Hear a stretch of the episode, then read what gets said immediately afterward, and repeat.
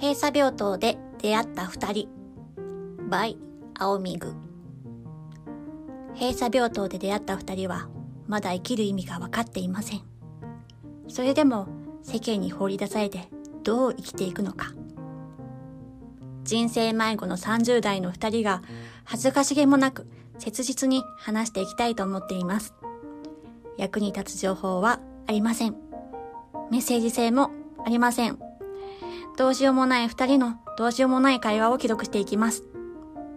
生きた証になるか、生きるきっかけになるか、それもわかりませんが、どうか生温かく見守ってください。では、消灯までどうぞお付き合いください。